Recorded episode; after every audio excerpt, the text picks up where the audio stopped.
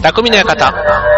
川崎匠です。チョアヘオ .com の協力でオンエアしております。はい。なんかね、もうここ最近は、ね、20度超えて5月上旬ぐらいの天気とかつってね、なんかあの、早咲きの桜はどっかでは、ね、もうどこかではないな、あの、首都圏のね、特に僕、あの、江戸川区を、えー、拠点に、まあ、劇団の活動なんかをやっていまして、その、ね、江戸川区の川辺の、ね、早咲きの桜が咲いてましたなんてね、テレビでもやってましたけども、そう、ね、でもまだね、まだ2月ですよ。ね、本当だったらね、2月なんてあの、何年か前のね、大雪を思い出すと、ね、まだなんか2月って全然寒いよななんて思うんですけど、今日はね、あの、えっ、と、今日というか、ね、休みの日この間あの23日ですか。あこの間って言っても、まあそんな前じゃないですけど、あの天皇誕生日の日もね、天気がすごく良かったから、まあ午前中からあのジムに行ってたんですね。で、ジムに行ったらやっぱりね、こう運動した後に、こうお風呂に入ったりするから、まあ結構体がほてって暑いんですよ。でも外出たら、もうね、本当にもう陽気で、陽気ってあの気分が、あの陽気で、分かってる気分が、あの、ではなくて天気がね、すごくポカポカ陽気だったんで、ほんとね、T シャツで、あの、家まで帰りました。あの、歩いて行ける距離のジムだったんで。で、やっぱりね、あの、帰りにコンビニとか寄ると、さすがにね、T シャツの格好の人はいませんでしたので、まあ、僕をね、おっっていう感じで見る人はね、一方でまあ、女性も男性もまだまだね、まあ、ダウンジャケット着てもそんなに暑いわけではないけども、ただ、脱いでもちょうどいいぐらい、ちょっとなんかあの、忙しくしてる方なんかやっぱコートなんか脱ぎながらね、こう昼間動いてたりすること考えたら、もう春も近いなーなんていう感じですけども、まあね、ままだ多分これはでも、あの、天気マップみたいなね、ああいう気象予報士の方の話を聞くと、なんか南の方で台風が発生して、なんかその影響で一時的に暖かくなっているだけということなので、またなんか寒さがね、戻ってくるような、そんな話もあったり、あと3月に入る、なんか長、2月の下旬ぐらいから結構天気がね、悪い日が続くみたいな話もありますからね、また寒さが戻ってきて、ね、ちょうど本当に季節の変わり目、ね、まだちょっとなんか、あの、体調も崩しやすいですからね、まあちょっとあのコロナのワクチンがね、こう出回り始めたなんていう話もね、一部テレビではやっていますが、まだまだね、我々の元に来るには相当時間もかかるんだろうななんていう感じがありますので、ね、体調管理しっかりしていけたらななんていうふうに思いますけども、はい、えっ、ー、と、本日はですね、えー、この番組でも、今まであの、名言と言われるあの、誰々さんが言った名言とかね、まあそういったあの、ことをご紹介してきたことがありますけども、あの、今回はね、あの、誰が言ったかわかんないんだけど、名言みたいな。まあ、で、誰が言ったかというか、なんか調べていけば当然誰かが言ってるわけだし、誰かが考えたものだとは思うんですけども、はい、えー、ね、よくあの、親父の小言なんていうのもね、これあの、居酒屋に貼ってあったりとかするじゃないですか。で、意外とね、いいこと言ってるというか、なるほどって短い言葉の中でね、なんかこう、心に響くというか、なんか妙に納得、説得力がある、納得感があるというかね、そんなのがまあ大体名言になるわけですけども、あの、まあ名言ってね、こう、残そうと思って言うんじゃなくて、なんかさりげなく言った言葉が結果的に名言になるみたいなんてあるじゃないですか。ね、あの、あのー、例えばね、スポーツ選手、まあ、北島康介さんのね、オリンピックの時とかの、ね、超気持ちいいとかね、別にあれも、ね、超気持ちいいっていう言葉自体に何かあの、意味があるわけじゃないけども、まあ、あのシーンと、ね、なんか雰囲気が、結局それをね、名言というか、ね、すごくこう、インパクトのある言葉としてね、こう、どんどん受け継がれていくみたいな。だから、今回ご紹介する名言というのは、そういう意味では言葉自体は別に、あの、ありきたりな表現だったり、あとはね、さっきの北島康介さんみたいに誰が言ったかみたいなのがね、結構大事になる。そういう名言ではなくて、あの、誰が言ったかもわからない。だから言葉自体の持っている力と、あとは聞いた側の想像力みたいな。ね、そういったところで名言というふうに言われているものを今日ご紹介したいなと思います。はい、ということで、えー、今日のテーマは名言の中でも出るっていうね、出る。出るっていうテーマで15個ご紹介したいと思います。テーマ、名言で出るです。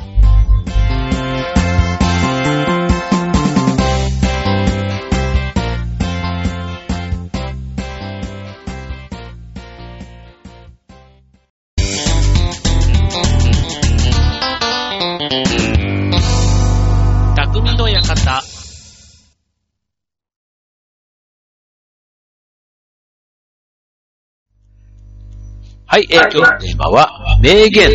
出る。ということで、はい、出るというのがつく名言。まあ別に名言って言ってもあの、誰かがで、こう、考えた、まあ、まあ、語呂合わせという、語呂合わせじゃないな。まあ、なんとなくこう、ああ、なるほどねっていうような、まあ、そういったものを名言ということで今日はご紹介していきます。はい。別にね、あの、特別、こう、ひねりがあるとかではなくて、もう非常に理にかなっている、ああ、そらそうだよなっていうものなんですけども、まあ、そういうのをね、ちょっと15個今日はご紹介していきます。はい。まず一つ目。ね、もうこれはそうだなっていうふうに誰しも思うし、これが本当に名言なのかっていうふうに思ってしまうかもしれませんが、はい、えー、食べすぎると腹が出る。その通り。ね。あの、暴飲暴食なんていうのもね、これほんとね、35過ぎたぐらいからかな、なんかあの、食べ放題とかビュッフェと言われるものに対して、すごくね、こう、もうなんか、食べすぎると、こう胃がもたれてしんどくなるというか、もう体中がね、なんかね、こう、重くなるみたいな。そう、だから食べ放題自体はね、もう、なんか、こう、ね、子供が好きだから行ってたりとかね、なんかまあ夢があるじゃないですか。そう、だからそんなんで行ってたんですけど、で、行ったら行ったでね、ついついなんかあれもこれも洋食、和食、中華、ななんかね、あるものを少しずつ、で、デザートからフルーツから、ね、最後のコーヒーまでね、もう水分もいっぱい取るからね、本当にもう最後、胃がね、もう大変なことになっちゃうんですけども、はい。で、まあ食べ過ぎると腹が出ると。まあその通りですよね。はい。まあ、で、腹が出るっていうのもね、まあ中年の特権のような、ね、かといってね、やっぱりちょっと体、ね、体型なんかも気にしたいななんて思うわけじゃないですか。ね。だからこういうのはね、やっぱりあの、腹が出ないようにするには、運動とかなんとかかんとかってあるんですけど、あの、食事がね、9割が、こう、理由というか、なるみたいなので、はい。まあ、とにかくね、食事の部分を普段から気をつけておくというのが、まあ腹が出ないようにする、体型を維持するには一番いいということですね。はい、続いて二つ目。飲みすぎると。これ逆に、飲みすぎるとホニャララが出るっていうね、そういうふうなので何が出るっていうのをね、ちょっと想像しながらこれ聞いていただくといいかもしれないですね。はい。飲みすぎると何が出るでしょうはい。もうあんまりね、こう、溜めすぎるとね、ちょっと時間がなくなってくるので、はい、えー、飲みすぎると本音が出る。それね、わかりますね。まあ、ノミニケーションなんていうのもね、もうここ1年本当にもう、あの、なくなってしまって、なんかそういうね、本音を聞く場みたいなので、まあそのノミニケーション自体がね、もう自分なんかは結構やっぱり相変わらず好きなんですけど、なんかそういうのがね、またこう時代とともにあんまりこう若い人たちはね好きじゃないなっていう人もね、なんか増えてるっていうふうに言いますけども、まあただね、酔っ払った時とか聞いたのって、うん、確かにまあ本音というか、まあそういう場だからね、言えるみたいなところをね、昔はそれがまあなんとなくね、こう許容されてた感じもあるし、ね、時代とともにね、そんな時にしか言えないのが本音を、みたいなね、なんかそういうふうにも言われたりもしますけども、はい。まあでもね、えー、飲みすぎると本音が出ると。まあ、ね、結構こう、酒の力を借りて、なんていうところがね、まあちょっとありますけども、はい。続いて三つ目。好物は自然とほにゃららが出る。まあこれは、えっ、ー、と、好物は自然と手が出る。まあ好きなものですからね。好きなものに対しては、まあ自然と手が出る。まあそりゃそうですよね。まあ自分が好きなものだが目の前にあればね、まあ手が出ちゃうっていうね。そりゃそうです。はい。続いて、物忘れ、四つ目。物忘れが続くと、ほにゃららが出る。これね。あの、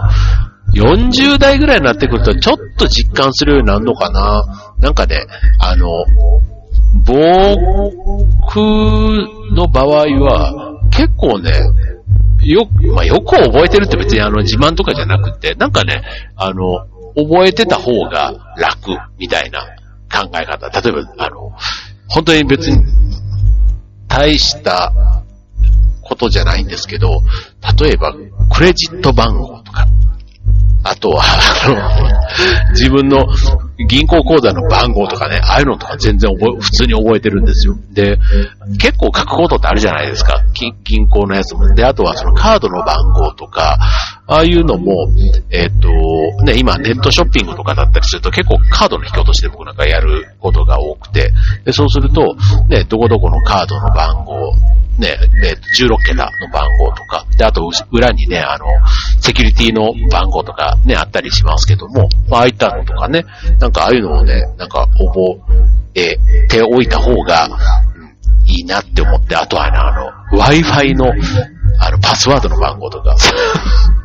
あれも16桁ぐらいあるんですけども、そう、あれもね、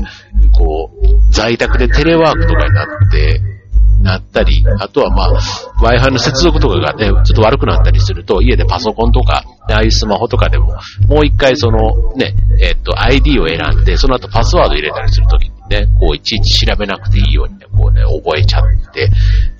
たりっていうのがあるんですけど、一方で、人の名前とかね、なんかね、昔はよく覚えてたんですけど、最近ね、あの、忘れたというか、顔は当然知ってて、あ、あの人だってわかるんですけど、それがね、意外とポッて出てこなくなって、なんかちょっと病気だったら怖いななんて思ったりしてるんですけども、ただね、この物忘れみたいなのはね、あなんかた、あ確かにちょっと増えてきたな、みたいなことはね、まだ早いかなとは思ってはいるんですけども、で、この物忘れが続くと、何々が出る。はい、何が出るでしょう。ちちちちち。はい、正解は、悔しさが出る。ね。なんか、あの、まあ、老化というのか、ね、なんかの衰えみたいなのは、ね、それぞれ例えばスポーツ選手でも、ね、あの、20代後半ぐらいにピークになって30代のね、ぐらいからこういろんなものがね、こう、何か衰えみたいなものが出始めたりするじゃないですか。まあ当然ね、スポーツ選手とかだったら全然また高いレベルで、普通の人の運動神経よりも全然上のレベルだから、ね、一般人として見たら全然あの、たけた、ね、運動能力であるわけなんですけども、まあ、それと一緒で、こう、物忘れみたいなところも、あの、まあ、別に、その、日常生活で支障がないし、ね、あの、記憶力のもともと高い人からしてみたら、多少落ちてもね、だと思うんですけど、やっぱりね、どのレベルの人でも多少なり、何かそういう現象が始まると、こう悔しさみたいな、こう前よりちょっと劣るみたいなところに対してこの悔しい思いが出るっていうね、なんかわかる気がしますよね。はい、続いて5つ目。思い通りにいかぬと何が出る？これはね、歯がゆさが出る。ね、なんか、その通りですね。こう、ね、あとはまあ、イライラしたりね、まあそういったところにもなったり、ね、自分に向けて考えたら、思い通りにいかないのは自分のせいだ。ね、自分の努力が足りない。ね、自分はなんて運がないんだ。みたいな、そんなとこにも歯がゆさを感じることがあるかもしれませんね。はい、続いて6つ目。議論が白熱すると、ほにゃららが出る。議論が白熱すると何が出るか。ね。えー、自我が出る。ね。これね、あの、自我が出た時に、ああ、出ちゃったってね、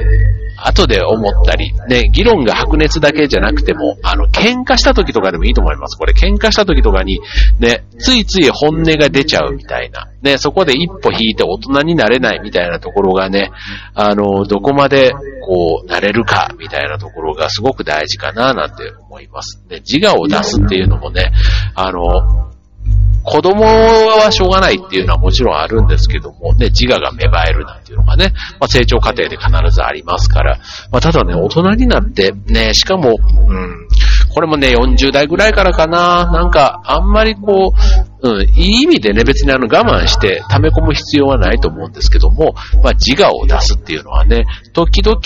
あの、人からしてみたら、そ、なんかちょっとね、あの、うとしい感じに見えたりすることもあるな、というふうには思います。はい。だから議論が白熱した時こそ、ちょっと一歩引いて、ね、落ち着いて対応した方が、結果的には、あの、良い方向に行くんじゃないかな、なんていうふうには思ってます。はい、次。絶好調だと、おにゃららが出る。絶好調だと何が出る？ね。絶好調だと、なんか大喜利みたいになってきましたけども。はい。絶好調だと、はい、出るものは、欲が出る。これね、わかる。例えば何でもギャンブルとかもそうかな。ギャンブルとかもそうだし、株とかね、やってる方だとね、株がね、今ちょうどコロナのこういう中でもぐんぐんこう上がったりしてると、まだ行くんじゃないか、まだ行くんじゃないかっていうふうにね、思ってなかなかね、なんかそういうふうに、あの、ね、なんかついつい良い方の夢をね、見ちゃったりするんですよね。はい。まあそういうのも人間の、こう、浅はかというか、ね、人間がゆえの、そこをね、だからあの、今株とかで、ああいったものだと、あんまり欲を出さずに、なんか機械的にやろうみたいなね。だからもう、あの、2倍、3倍になるとこまでやると、結局失敗して、暴落しちゃうから、例えば1.5倍になったら売るみたいな、もうそういうの機械的にやるみたいなのがね、結果的に長い目で見ると一番儲かるというね、そんなのをね、聞いたことありますけども。はい。まあそういうのもね、結構なんか、今のこの時代、いろいろ本当にもう情報が飛び交って、ね、パソコンとかああいうのでね、いろいろこうデータとか、統計学みたいなものとかね、ああいったことでこう、なるべく効率よくいろいろこう考えていく、こうね、AI とかああいうのもね、進歩してきてる時代ですから、ね、だからそういうあの、人間の欲がゆえに失敗するみたいなところは、逆に AI の知識とかをね、そういうスキルというか、技術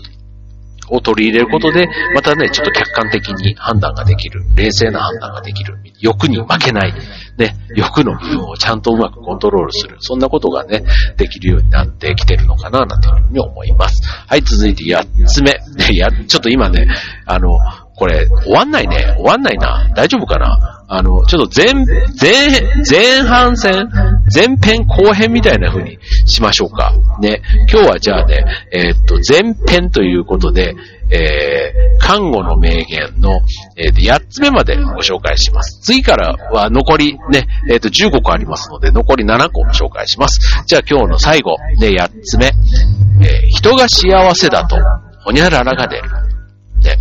ね。これはね、またね、性格が出ますよね。はい。人が幸せだと、はい、出るもの。妬みが出る。もうね、あれですね、こう、あの、人の幸せを一緒に喜べる人ってたくさんいると思うんですよね。僕の周りってどっちかというとそういう人の方が多いのかなって思うし、うん、まあ、ただ、それは自分も幸せだっていうところが前提なのかなっていうふうに思いますよね。改めて考えたら。自分が不幸な時に人が幸せなのを見ると、まあ、妬みというか、やっぱりね、こう嫉妬、ね、妬みってあの嫉妬のね、あの、字を使うじゃないですか。だから、羨ましい。ね、なんで自分だけ、こう、うまくいかないんだろうとかね、なんかそういうふうに、あの、病気とか、ね、例えば見た目で、ね、何で悩んでるかにもよると思うんですけども、ね、なんかそういう、ね、美人で、とかね、こう、なんか才能、最初からこう、いい家柄に生まれて、ね、見た目もかっこよくて、センスも良くって、みたいなね、まあそういう風な人が幸せになっていると、ああ、いいな、みたいな風にね、思っちゃったりするところが、まさに、まあ人間らしいっちゃ人間らしいし、まあそれがね、ちょっと悪い方向に行っちゃったりすることももちろんありますけども、まあ人が幸せだとね、妬みが出ちゃうっていうのが、またこれもね、一つ、あの、人間の理というか、自然のね、こう、設理に従ったとこなのかなというふうに思います。はい。ということでね、これ一個一個ね、なんか話すると、あの、ね、さっきみたいにあの、何が出るかっていうのはちょっと伏せると、想像力がかき立てられて、ちょっと面白いなっていうふうに思いました。じゃあ、えっ、ー、と、来週はね、このまた後編ということでお届けしたいと思いますので、どうぞ楽しみにしててください。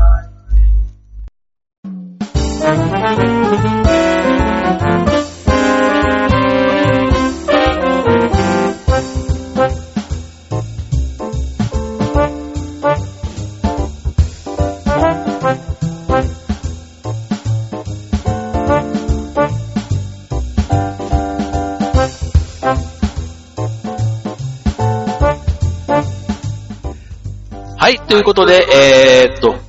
本日ね、えー、っと、名言出るというね、ところから、ね、15個をご紹介するうちの8つをご紹介しましたので、今日は前編ということで、はい、えー、来週後編をお届けしたいと思います。はい、ということでね、なんか、こういうね、言葉って、ね、言霊、ね、言葉の魂、ね、結構あの、いろんな名言もあるし、よくね、座右の銘とかっていうね、言葉、あの、で、有名な方が言ったような、まあ、継続は力なりとかね、まあそういったものとかもそうですし、で、結構座右の銘何って聞かれるとね、結構困っちゃうんですけど、ただね、いろんな人が言ってる言葉はね、それぞれ、あこういうのってすごく心の支えにしたりとか、ね、なんか自分が判断するとき、自分が目標になんか考えたときに、こういう言葉を頭の片隅に置いとくと、ブレないみたいな。ね。だからこういう名言というね、ところで自分にフィット感のあるやつっていうのは、なんか忘れないように、ね、メモとかで残しといたり、あとはいつでもね、目に見えるところに、こう、よく言ったら日めくりカレンダーとかね、結構そういう効果がある。ね、日めくりも別に日付を知らせるだけじゃなくて、そこに、ね、今日の一言みたいなこと書いてあるような、ね、カレンダーあったりするじゃないですか。ね、ああいったものなんかもね、こう、見て、意識して、ね、意識したり気づいたりして、なんか行動が変わると、そっからその行動が変わったことで結果が変わって、ね、結果が変わったら、今度その後、なんだ、えっ、ー、と、人生が、人生っていうか、なんかが変わって、最後運命が変わってみたいなね、なんかそういうあの、変わる法則みたいなのってあるんですよね。だから、こういうあの、言葉をきっかけに、だから、それ自体は全然自分でできることだし、自分が気に入った言葉っていうのはね、自分で勝手にね、こうで選べばいいわけですから、なんかそういうのをね、自分の中でこう大事にして、ね、それを少しでもね、自分のなんかいい方向に向けていくきっかけになるんだったら、こういう名言はね、だから誰が言ったみたいなところで、その人みたいになりたいっていうんだったらね、その人の名言をすごくね、自分の中でこう取り込めるように意識すればいいと思うし、まあ今日みたいに誰が言ったかわかんない名言なんだけど、自分の心に刺さった言葉があるんだったら、まあその言葉をね、なんかどっか刺さる、また理由というか原因があるわけじゃないですか。そう。だから刺さった時に、あのね、こう、それがなんで刺さったかみたいな